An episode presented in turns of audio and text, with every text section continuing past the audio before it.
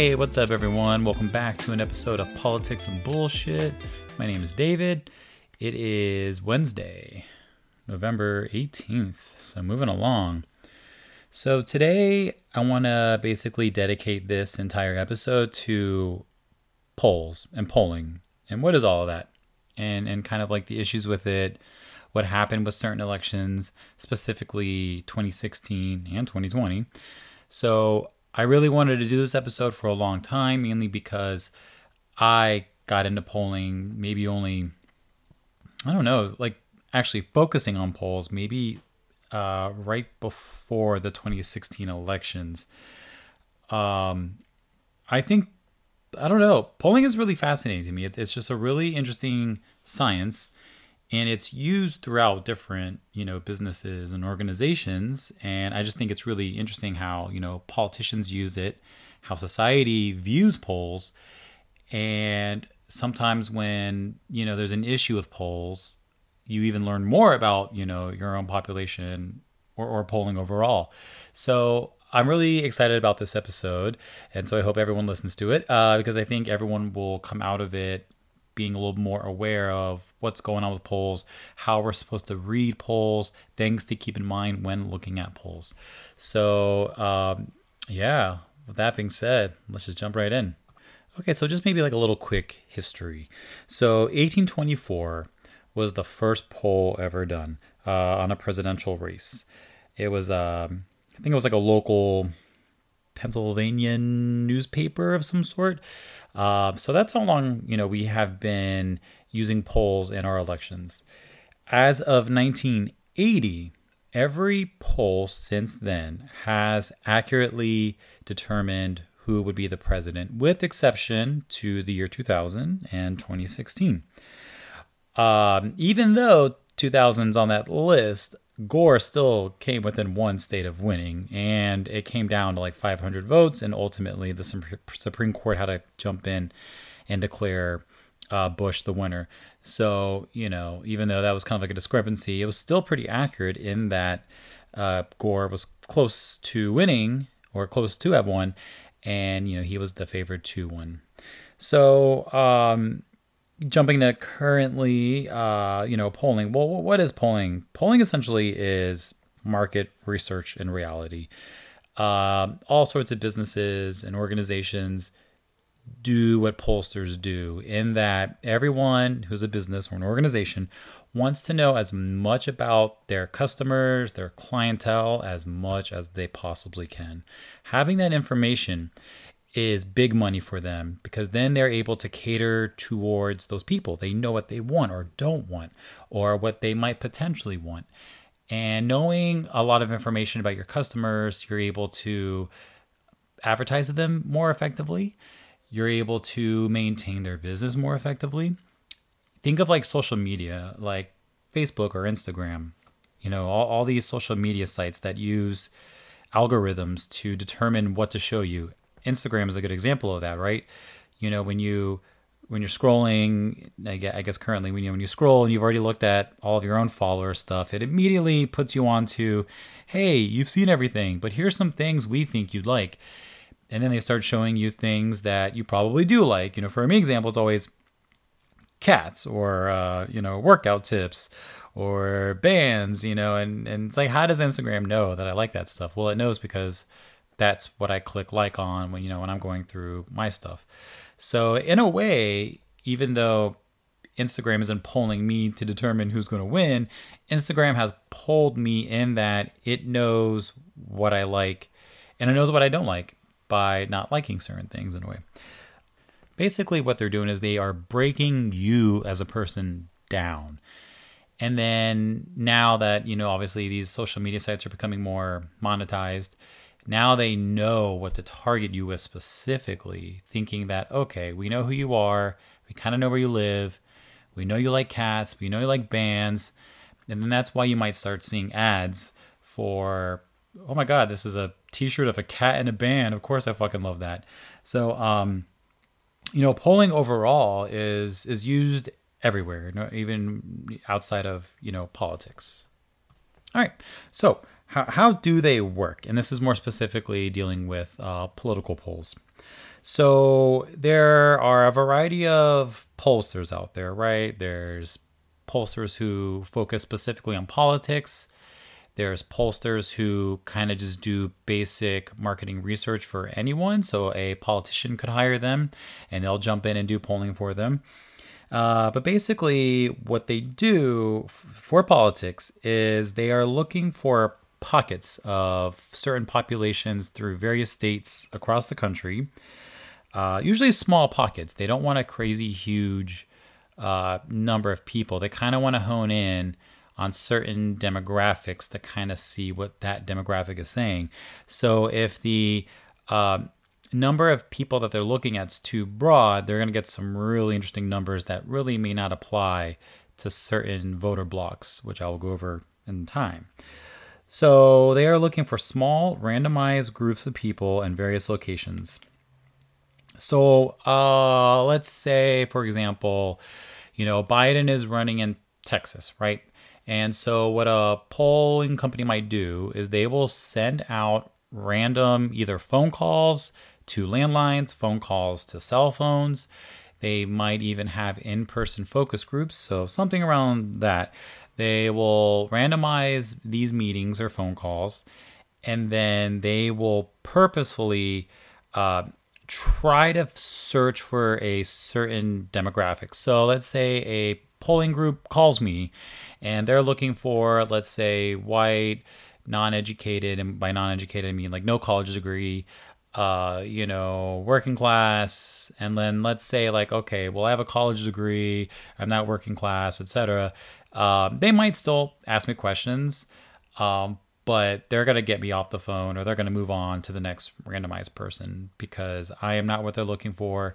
And the reason why they're looking for maybe that white, working class, non college degree person is because I'm in a state where that voter block is a huge voting block and they're trying to get a sense of where this voting block is. They already know where I am at, you know, this more kind of college degree, maybe I'm making 100K, you know, they, they probably have a good idea where I'm at, but they have no clue where these kind of more working class white individuals are at.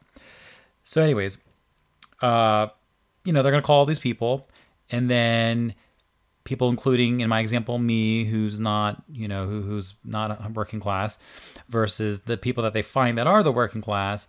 And what they'll do is they'll kind of add everything up. Like, okay, out of all the calls we had with white men, uh, 25% of those white men were working class, non college degree uh, people, but we know in this city that the that this voting block of white non-college degree people is like 50% of the population. But they only found 25% of individuals like that in their polls. So what they'll do is they'll double that 25% in their poll to reflect a 50% population and then, you know, through other you know statistics they they will then now have a much more clear idea in this location this is how this area will vote uh, same situation if uh, you know they were trying to figure out okay what are what are suburban white women in some suburb of Philadelphia thinking.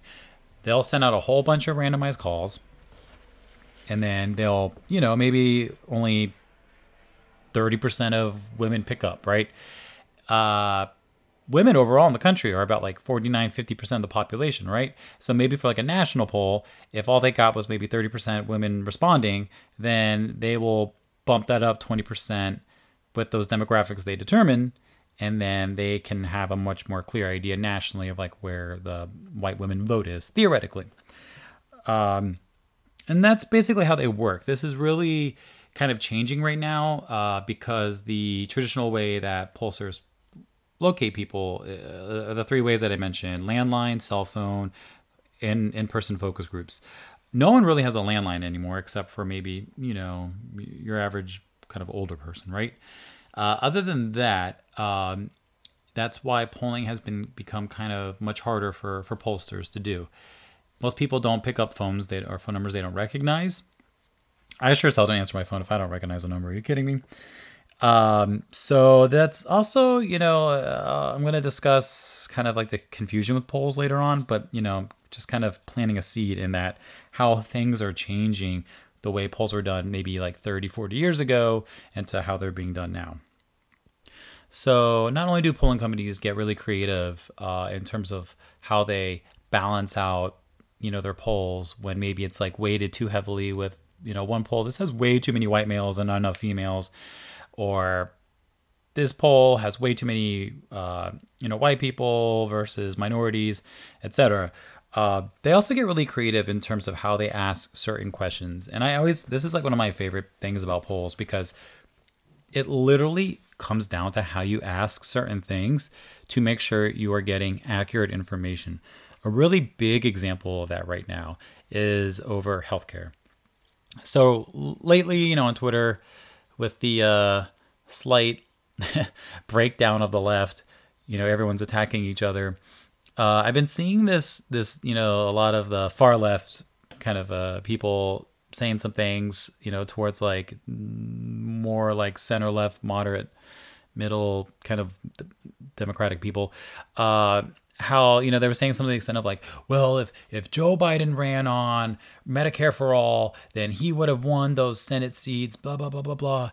And you know when I when I read that, I'm like, well, majority of the population does not support Medicare for all. Uh, but majority of the population does support universal health care. And that this is where I think people are getting two certain things confused, which is not their fault. Um, however, this leads into my the, the quick little discussion I want to have about this is and how you ask certain questions. Um, I can't remember which article it was, uh, but this was months ago. This was during the, the, the Democrat primaries, and you know this poll came out, and it was specifically for um, healthcare. And it asked like a series of questions about healthcare. It asked, do you support private insurance? And of course, majority of people like, yes. Um, do you like private insurance? You know, that was kind of like 60 40, slight majority of people did like their private insurance. And then it asked, do you support universal health care? Now, majority of people said they do support universal health care or some form of universal health care. But then when the question was asked, do you support uh, essentially getting rid of private insurance and moving to a Medicare for all type insurance plan? Then that was defeated. The, the majority of people said, no, we don't want that. And hopefully that example provides you with some ideas of, of how certain things can get confusing and then be kind of like repackaged and sold, you know, to fit someone's agenda.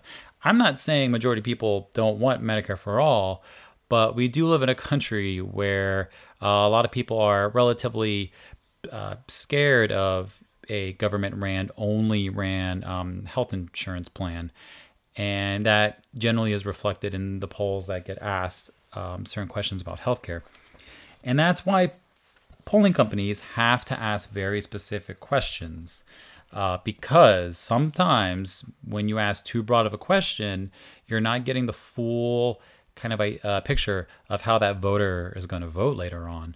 I mean, you can ask a voter right then and there how they feel about universal health care, and then all of a sudden, maybe something in the news comes out where, uh, you know, the Obamacare caused 500,000 people's uh, deductibles to triple and all of a sudden you ask them a month later oh no i don't like universal you know? So um, just to kind of give an idea of how important it is to um, ask questions and, and and not only ask questions but to look at those questions. Anytime a poll comes out it'll have crosstabs basically like uh, additional parts of the poll where they literally ask, where they literally show you the question that was asked and a breakdown of the respondents.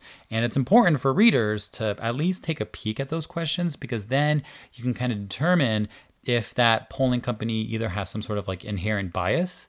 Like through the questions, you can kind of tell that, okay, they are trying to cater to a certain demographic for a certain candidate to perhaps drum up, you know, some sort of fake support or something. Okay. With polls, um, there's always inherent biases in them to some degree. Uh, your good polling companies will be the ones that kind of openly challenge those biases within their own organization, and um, and you'll you'll you'll see again going back to what I was just talking about with uh, how questions are asked. When you look at a poll and you look at the questions, um, you can see some really interesting things there when there are inherent biases. Um, some of those biases could include individuals uh, who perhaps are in the higher income bracket versus individuals who are in a lower income bracket. And let's say you are trying to figure out perhaps maybe the uh, Latino population in Arizona in a certain city, and you're trying to figure out, you know, where where they sway on things, right? And if you're a pollster and you're calling, you know, a bunch of you know Latin people, and uh, these Latin people that are picking up, you know, you're getting these these answers from them, while you're kind of ignoring the um, just the effect of what money does to people, let alone a minority. So if you're a, a, Latin person, you have a landline, you're probably in a more comfortable position to answer that phone and discuss things versus a lower income person of, you know, some sort of Latin background who maybe doesn't feel comfortable about sharing certain ideas. So that one skew of maybe higher income individuals in that minority group could definitely affect the overall poll for the group you're trying to focus on. So again, you know, when you're looking at polls, I know it takes a little bit more time, but you should go to that poll's website, look at the questions that were asked, look at the people they were talking to, uh, their income, their education, all those things really do add up into how um, certain individuals vote and, and, and how they respond to polls. Another um, kind of uh, way how polls work. So you you all will probably see during the presidential election you had a variety of national polls which kind of takes the temperature of the entire country and then puts out a number for the candidate of how the country feels about that candidate. So leading up to election day, you know, Joe Biden had uh, a national average uh, being about plus 7 to plus 11 uh, compared to Trump. So Biden was ahead of Trump anywhere between like 7 to 11 points. And that was nationally. And what they do to get that national figure is they essentially kind of combine all the states in a way, um, or at least all the amount of good statewide polls, and then, you know, add that up together, get your average, and then there's your national average. Uh, national averages are really kind of uh, I don't know. They're they're a good gauge uh, of like where the country is, but you know there's a saying that all politics is local, and especially when it comes to polling, it is definitely local. So the opposite of your national polls would be your your local state polls or your district polls. And that actually gives you a much more clear idea of how a candidate is doing in any specific district or city or area or state. And those polls are generally more accurate. They're also more uh, better to use because, you know, these are people who live in that state and you know there's a little bit more kind of like passion about the local politicians there. So you know they're they're they tend to be a little bit more all about discussing you know how how they feel about the election that's coming up you know whether it's the presidential election some sort of uh, local you know local city government elections. Uh, and that's why I, I always recommend you know certain battleground states look at the state polls. Uh, leading on to election day, you know, for 2020, I was heavily looking at Pennsylvania, Florida, North Carolina, you know, Georgia, Ohio, etc., Michigan, and um, just like you know, quick little fact: uh, the only state that I think Biden lost, where he was expected to win by like you know a, a favor favorable margin, uh, was Florida.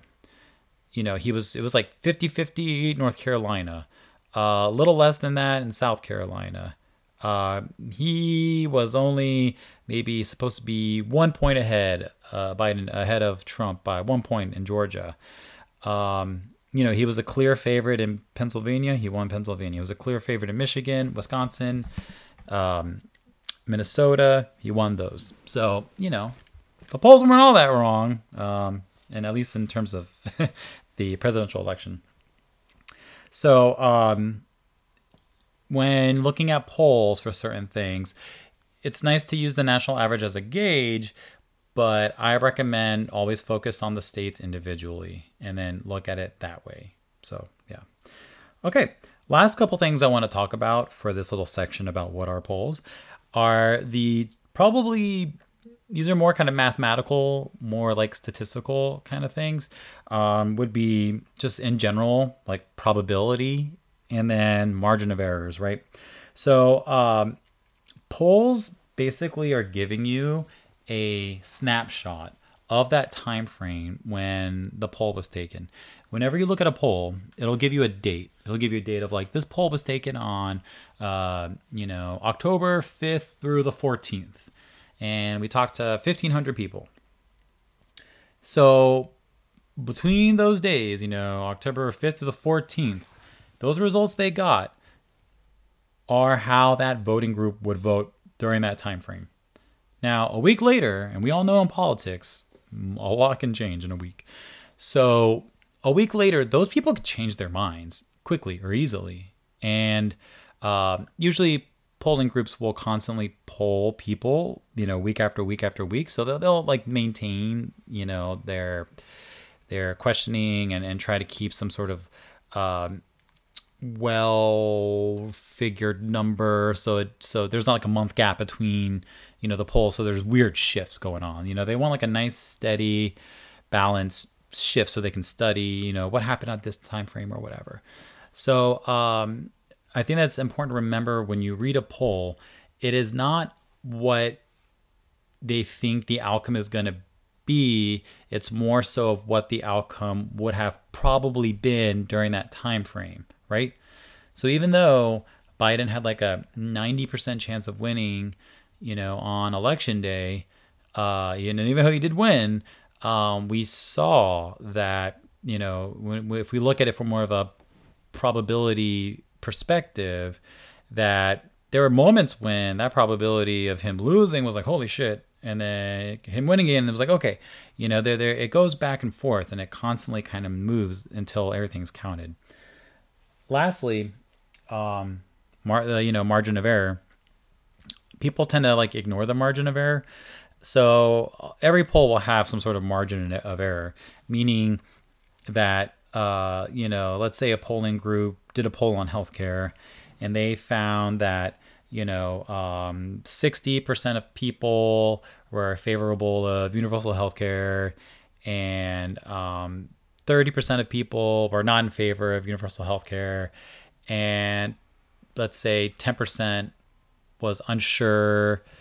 No, I'm sorry, 5% was unsure, and then 5% said, I don't know, I'm just being crazy here, but 5% said, you know, fuck healthcare, no one needs it. So that 5% group is kind of iffy for that poll. And what the pollsters will do is kind of factor that weird 5% in in that hey, even though 60% of you know people um, really love universal healthcare, care and we think this maybe there's like a bill in a state where it's like will this bill pass healthcare in the state if that state has 60% of people that you know like healthcare that 5% might turn into a much more bigger population and so a polling company will say even though it's 60% it could be 50 I'm sorry, 65 or it could be 55 if you factor in where that 5% could go. And that's like a it's like a way to protect the poll from uncertainty, right? It can be confident that it'll get somewhere between 50 and 60 positive uh, votes for, you know, passing this healthcare deal in that state. But you know, it, we could be off by five points or we could be below five points. And depending where you are in certain races, you know, the margin of error could mean that you could lose even though you're ahead. Um, think of a race, you know, like North Carolina, for example. All the polls had Biden basically being around 48 Biden to 49 Trump. And that's basically kind of where it is right now um, maybe Trump's maybe 50%. So that margin of error was maybe like around probably two to three percentage points. And that's why there was a lot of hope like, okay, maybe Biden might win North Carolina if he can just pull into that, that margin of error, you know, those people who are within that margin of error, maybe if he can get them to go on his side, then he can win. But ultimately, uh, it went towards Trump. So you know he he lost within the margin of error, which also means that poll was very accurate, mind you. So also, um, when looking at polls, remember the margin of error. Um, just because someone may be three or four points ahead, they could still be within that range of where they could still lose. So keep that in mind. I think I want to end this part at least about um, what polls are, but just like a little quick metaphor of like a um, think of like a hurricane, you know, think of like a weather forecast person following a, a hurricane. So in reality, these uh, weather scientists do not know where this hurricane's going to go. They have a general idea of where it's going to go based on you know, water currents and air pressures and blah, blah, blah, whatever, all that other science shit, right? So they have a general idea like, okay, this hurricane's going to go in this path. But if you ever look in the news when there's a hurricane and they're showing you the path that the hurricane's going to go in, they, they essentially give you like a cone of uncertainty of where the hurricane's going. Meaning, for the first day, they're pretty sure the hurricane's going to move into this direction. But then maybe like the second day, the cone gets larger meaning that after that first day, it could go way up north, it could go way up south, who the fuck knows. But they they give it some sort of a probable direction in order to kind of like, you know, warn potential cities or islands or whatever that could be affected by this hurricane. That's essentially what polling is, right? It's like, okay, on this day, we know this is how the country feels. But as you know the weeks go on to election day, we, we really don't know how people are going to vote till they vote. So, um, you know, I, I think what I'm just trying to say there is that all polling is is just figuring out the uncertainty that exists around certain candidates or certain issues, and then providing some sort of probable figure for the population uh, to to see. And those figures are used in many different ways. Politicians use them as ways to move politically in certain directions, or to maybe say certain things or not say certain things, or to change their opinions on certain things as public opinion changes, you know? So, um, yeah, okay. So that's a quick kind of really uh, rushed intro into polls, how they work, and um, how they kind of like look at things. So, next up, I'm going to discuss the issues with 2016 and then the issues of 2020. And then I will talk about why I actually support the support polls still and why I think 2020 was actually pretty accurate. All right, so let's now get into 2016. Um, this will be really quick because 2016 is actually really easy because we've had four years to kind of study all the you know the data and and kind of see where all the pollsters went wrong, basically. So in 2016, uh, the pollsters pretty much ignored or didn't necessarily uh, they didn't catch a major shift with um, non-college degree whites. Um, they also kind of assume, and this is what all pollsters do in, in general, they assume a certain level of turnout for you know the Republicans and Democrats based upon you know the previous uh, presidential election. So, uh, 2012, you know, in which Obama won. Uh, in 2016, they used kind of like those same kind of uh, benchmarks to kind of figure out, okay, we can expect this certain percentage of the black vote. We can expect this certain percentage of white women vote. We can expect this certain percentage of white non-degree vote, et cetera, et cetera. Um, with that being said, um, you know, eh, at the end of the day, it's hard to know exactly who's going to turn out, and that was the biggest issue of 2016. Was that turnout was just all over the place and not what it was expected to be. Uh, specifically, as I mentioned before, with non-degree uh, white men. So in 2012. Um, you know, there was a slight shift. Uh, you know, you could see that there were some Obama voters who left Obama and voted for uh, Mitt Romney. Uh, but then 2016 came around, and we had two very unpopular candidates, uh, uh, Hillary Clinton and Donald Trump. And Trump just spoke a language that really resonated with a lot of, uh, you know, non degree uh, white people. And he turned them out. He turned them out to higher numbers than that was than expected. And he did so in the right states that he needed to in order to win the electoral college. With Hillary Clinton, um, she, I mean, even though she gained 3 million more votes than Trump, uh, she lost certain a certain percentage amount of voters within a lot of uh, minority groups. She lost voters with a lot of women, and especially with white men. So, um, you know, we can discuss how that happened. There, there was a variety of ways how that happened. Uh, you know, there was definitely plenty of uh, election interference, a lot of uh, disinformation being put out there, propaganda, et cetera, et cetera, Comey letter, uh, you know, all that stuff. So there is many reasons why, uh, but ultimately uh, was a major shift of uh, white non-college educated men, and that even carried over to 2020, which I'll, I'll discuss in just a minute. So, um, you know, when when people think about 2016 and how the polls were wrong, they were definitely wrong and I think that was an issue that perhaps the pollsters will probably would have never caught anyways. Um, I'm not sure if they didn't try to reach out to enough non-degree college white people. Maybe perhaps that was the case.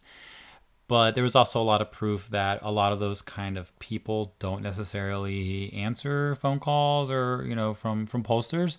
So, you know, there there's a there's something there in that you know, polling companies sometimes don't know certain things and will only know how to correct them till afterwards. And this is definitely a situation like that. All right, so moving into 2020, um, the polls uh, basically corrected their, um, I guess, their ignorance of non degree white men in 2016. You know, they were definitely aware of that situation, and then they were able to kind of balance out their polls while keeping that kind of voter bloc in mind, right? But however, kind of with that same group um, and, and with other groups, uh, turnout expectations um, increased dramatically for Trump. A lot of uh, pollsters were kind of thinking, you know, Trump Trump's somewhere near the maximum the maximum number of voters that he's going to get, you know, compared to 2016. And um, and I was even in that group too. I, you know, just kind of looking at different states, different polls from different states, different interactions from people. You know, um, I I also kind of felt like, well, Trump. I mean, he he. I could only see him doing the best he could in 2016 because I mean, granted, he may have done some good things for you know the Republican Party. He seems to have uh, failed in a in a variety of other ways. You know, big ways like the economy and with COVID.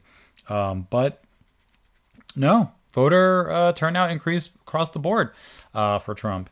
He um, increased his turnout with uh, you know the black vote, not by much. I mean, Biden still got the clear majority of you know the black the black vote, but Biden, I mean uh, Trump definitely increased his turnout there. He increased his turnout uh, with certain uh, Latin voting blocs, uh, specifically in Florida and Texas. And you know, there's some uh, interesting theories as to why or how that happened. You know, there's um, a lot of stories about how in Florida there there there were there was a huge amount of uh, disinformation and propaganda from the Trump campaign that was specifically targeting uh, the kind of more so Cuban population of Florida. Uh, you know, specifically in South Florida, that's a very one of the larger um, uh, Latin voting blocs down there, and he was able to just kind of strike a chord with that group. Uh, I mean, that group has been relatively Republican in general, and they're pretty Republican in that, you know, it's more historical. Um, Reagan gave them amnesty, and then even uh, before that, I can't remember which uh, president, uh, but essentially, you know, they're just anti-Castro, anti-socialism, and of course, you know, the Republican Party, uh, you know, for good or for bad, just hammers in on socialism and anti-socialism sentiment, and they were able to kind of really uh, get that Cuban voting bloc locked in. So you know, 2020 is slightly a little bit different in that the polls were correcting their mistakes from 2016, but in a in a similar way, they still kind of made a mistake in that they did not think more people would show up for Trump uh, compared to how many actually did. Um, I mean, I think right now Biden is ahead five somewhere between five to six million voters. So I think Trump got 70 million. Biden's at like 76 million. I'm sorry. Um, yeah, that sounds about right. Anyway, somewhere around there. Um, yeah, and and that's insane. I mean, Trump definitely brought it out. So uh, I think a lot of polling companies need to again do a better job of honing in on certain voters uh, but perhaps they need to calculate for you know a larger turnout, even though they didn't expect there to be that large of a turnout. All right. So lastly, because now this uh, this episode's getting a lot longer than uh, I'd like it to be. Um, I'm gonna I'm gonna defend the polls now. The polls are fine. You know, we we still need polls. We can and absolutely uh, need to be able to quantify um, this stuff and by stuff, I mean, you know, people's uh, impressions of things. Uh, I believe we're just going through a very unique moment in our politics. Um, there's a major shift in voting habits that probably hasn't happened before. And, you know, this happens throughout history. I mean, just 60 years ago, you know, there was a red California and a blue Alabama and a blue Texas, right? So, um, we just have to remember that you know uh, uh, kind of like a national uh, organism of politics is is a living breathing thing and it changes over time. And i really do think right now is a moment where uh, the pollsters are learning from the population. I mean how else are polling companies and organizations going to know about these shifts unless they witness it? So in a way um, every now and then polling organizations and companies need to go through a little bit of failure in order to uh, basically adapt to the new the new way, the new the new p- pattern that's emerging, right? So uh, politicians also still need polls or, or pollsters, basically. Uh, how is a politician supposed to know, you know, what their constituents want without their constituents' input? How are politicians going to know when it's you know the appropriate time to maybe shift on something. You know think about obama as a senator who was very i won't say anti-gay marriage but it was at a time when being anti-gay marriage was kind of the thing you had to be unless you wanted to lose. And while they knew probably in their own personal beliefs like yeah of course i'm pro-marriage but i just can't say it in, in public because you know i i'm you know i'm trying to do some some things for for my people. And then, sure enough, when you know the tide was kind of changing, all of a sudden, Obama, yeah, I'm pro pro gay marriage. So, um, you know, they they use these things, so they are still important, and we still uh, we still definitely need them. More importantly, though, we need to learn as a population how to read polls. That that is our responsibility. No one's going to teach us that, and that's why I wanted to create this this quick kind of podcast to hopefully maybe provide some uh, additional input on how how to read polls. You know, your average person looks at a poll, it's like, oh shit, Biden's ahead of 12 points. Oh, he's got this shit. And then all of a sudden, when it kind of becomes neck and neck, you know, then they're like, oh, what the fuck? The polls were wrong. But it's like, well, okay, first of all, you're looking at the national, you're not looking at the states, you're kind of ignoring the margin of error, you're not looking at the states that are only, you know, there's only a one point difference, you know, you're ignoring that these are really bizarre times, there's a pandemic. So, um, I think this immediate reaction to hate the polls after 2020 was probably a little uh, unjust and probably a little too, uh, I don't know, it just seemed really immature to me. Uh, but that makes sense. Again, that makes sense because not everyone really knows or cares about this stuff. And so, you know, this is why I'm putting this out there. So basically, um, you know, polling is, is very extremely hard to do. So uh, give give polling companies some credit. You know, going back to that like hurricane example, it's like how the fuck are they supposed to know what you know, 300 million whatever voters think about a candidate, right? And um, and you know, ultimately, I feel like what overall happened with the polls in 2020 was just that people just literally changed their mind at the last minute.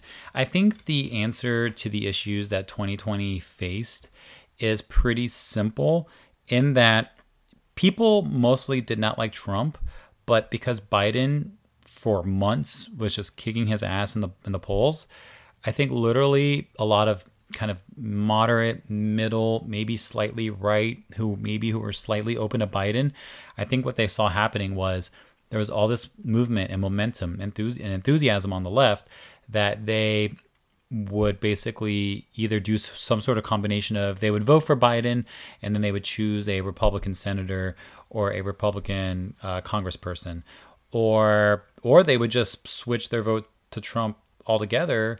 Um, which you know certain voters were documented saying they basically you know were open to Biden, but they were more Republican, and having you know Biden look like he was going to win the trifecta of the White House, the House, and the Senate that they ultimately ended up voting for Trump.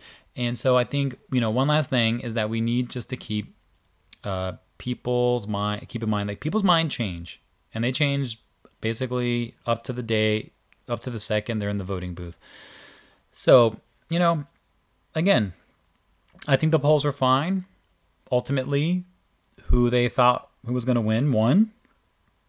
And uh, I think maybe the polls got a little too ahead of themselves and started being a little bit more optimistic for the Senate, uh, especially in the House. You know, ultimately the Democrats ended up losing seats in the House. I, again, another simpler term uh, or a way to describe that is I believe that those losses were basically just Republicans taking back land that was originally theirs anyways. Uh, some of these uh, House seats were won in the kind of blue wave of 2018. And in any sort of wave year, the opposite tends to happen in the next election, meaning there's this big surge of Democrat voters. They probably outnumber Republican voters in a wave year. And then in a presidential election year, when everyone is enthusiastic to vote, everyone's going out to vote, uh, Republicans took back ground that was already kind of theirs anyways. So even the losses in the house I don't think are like bad. I just think that they're kind of going back to the way they were. Um, so yeah, I, I hope this video or this podcast, um, there should be a video for it. Uh, but anyways, I hope this podcast really does help people think of polls differently or see polls differently and then maybe approach the polls differently. Um, polls are great. I fucking love polls. I really do. They're just fascinating. It's I mean it's like science and math and psychology. It's all of that in one. And um, you know the information that is that is gained is is, is just really interesting information. Even just like reading like what are what are people saying, you know. So all right, that's all I'm gonna say because I'm going on 45 fucking minutes, and you know I always try to stay below 30 minutes because you guys don't like to listen past 20 minutes. So, but anyways, uh, thanks for listening. Um, check me out on social media. I'm on Instagram as Mr. underscore Hippo, Mr. underscore H I P P zero. I uh, I'm on Twitter. I don't really do much. That's where I get all my news, though. Well, not all my news, but a good chunk of news. Twitter's great for news. Um, and uh, I'm DMST on there you know, letter D, letter M, letter S, letter T, follow me and chat with me about shit. I love talking to people about politics, so you can always reach out to me. All right, guys. Uh, so after this, I'll probably be going back to my normal routine of just kind of going over the, over the over the news. Um, it's kind of been really dead recently. I mean, everyone's just really kind of focusing on Trump's random tantrums you know, these uh, recounts that are all basically confirming what we already knew, and then basically all like the uh, all the lawsuits that Trump is losing. Uh, mean, meanwhile, you know, COVID is ravaging our country and is barely in the news. So wear those masks, guys. Uh, I can't wait to go back to the news, and uh, I'll get that out next week. All right, guys, have a wonderful day. Bye.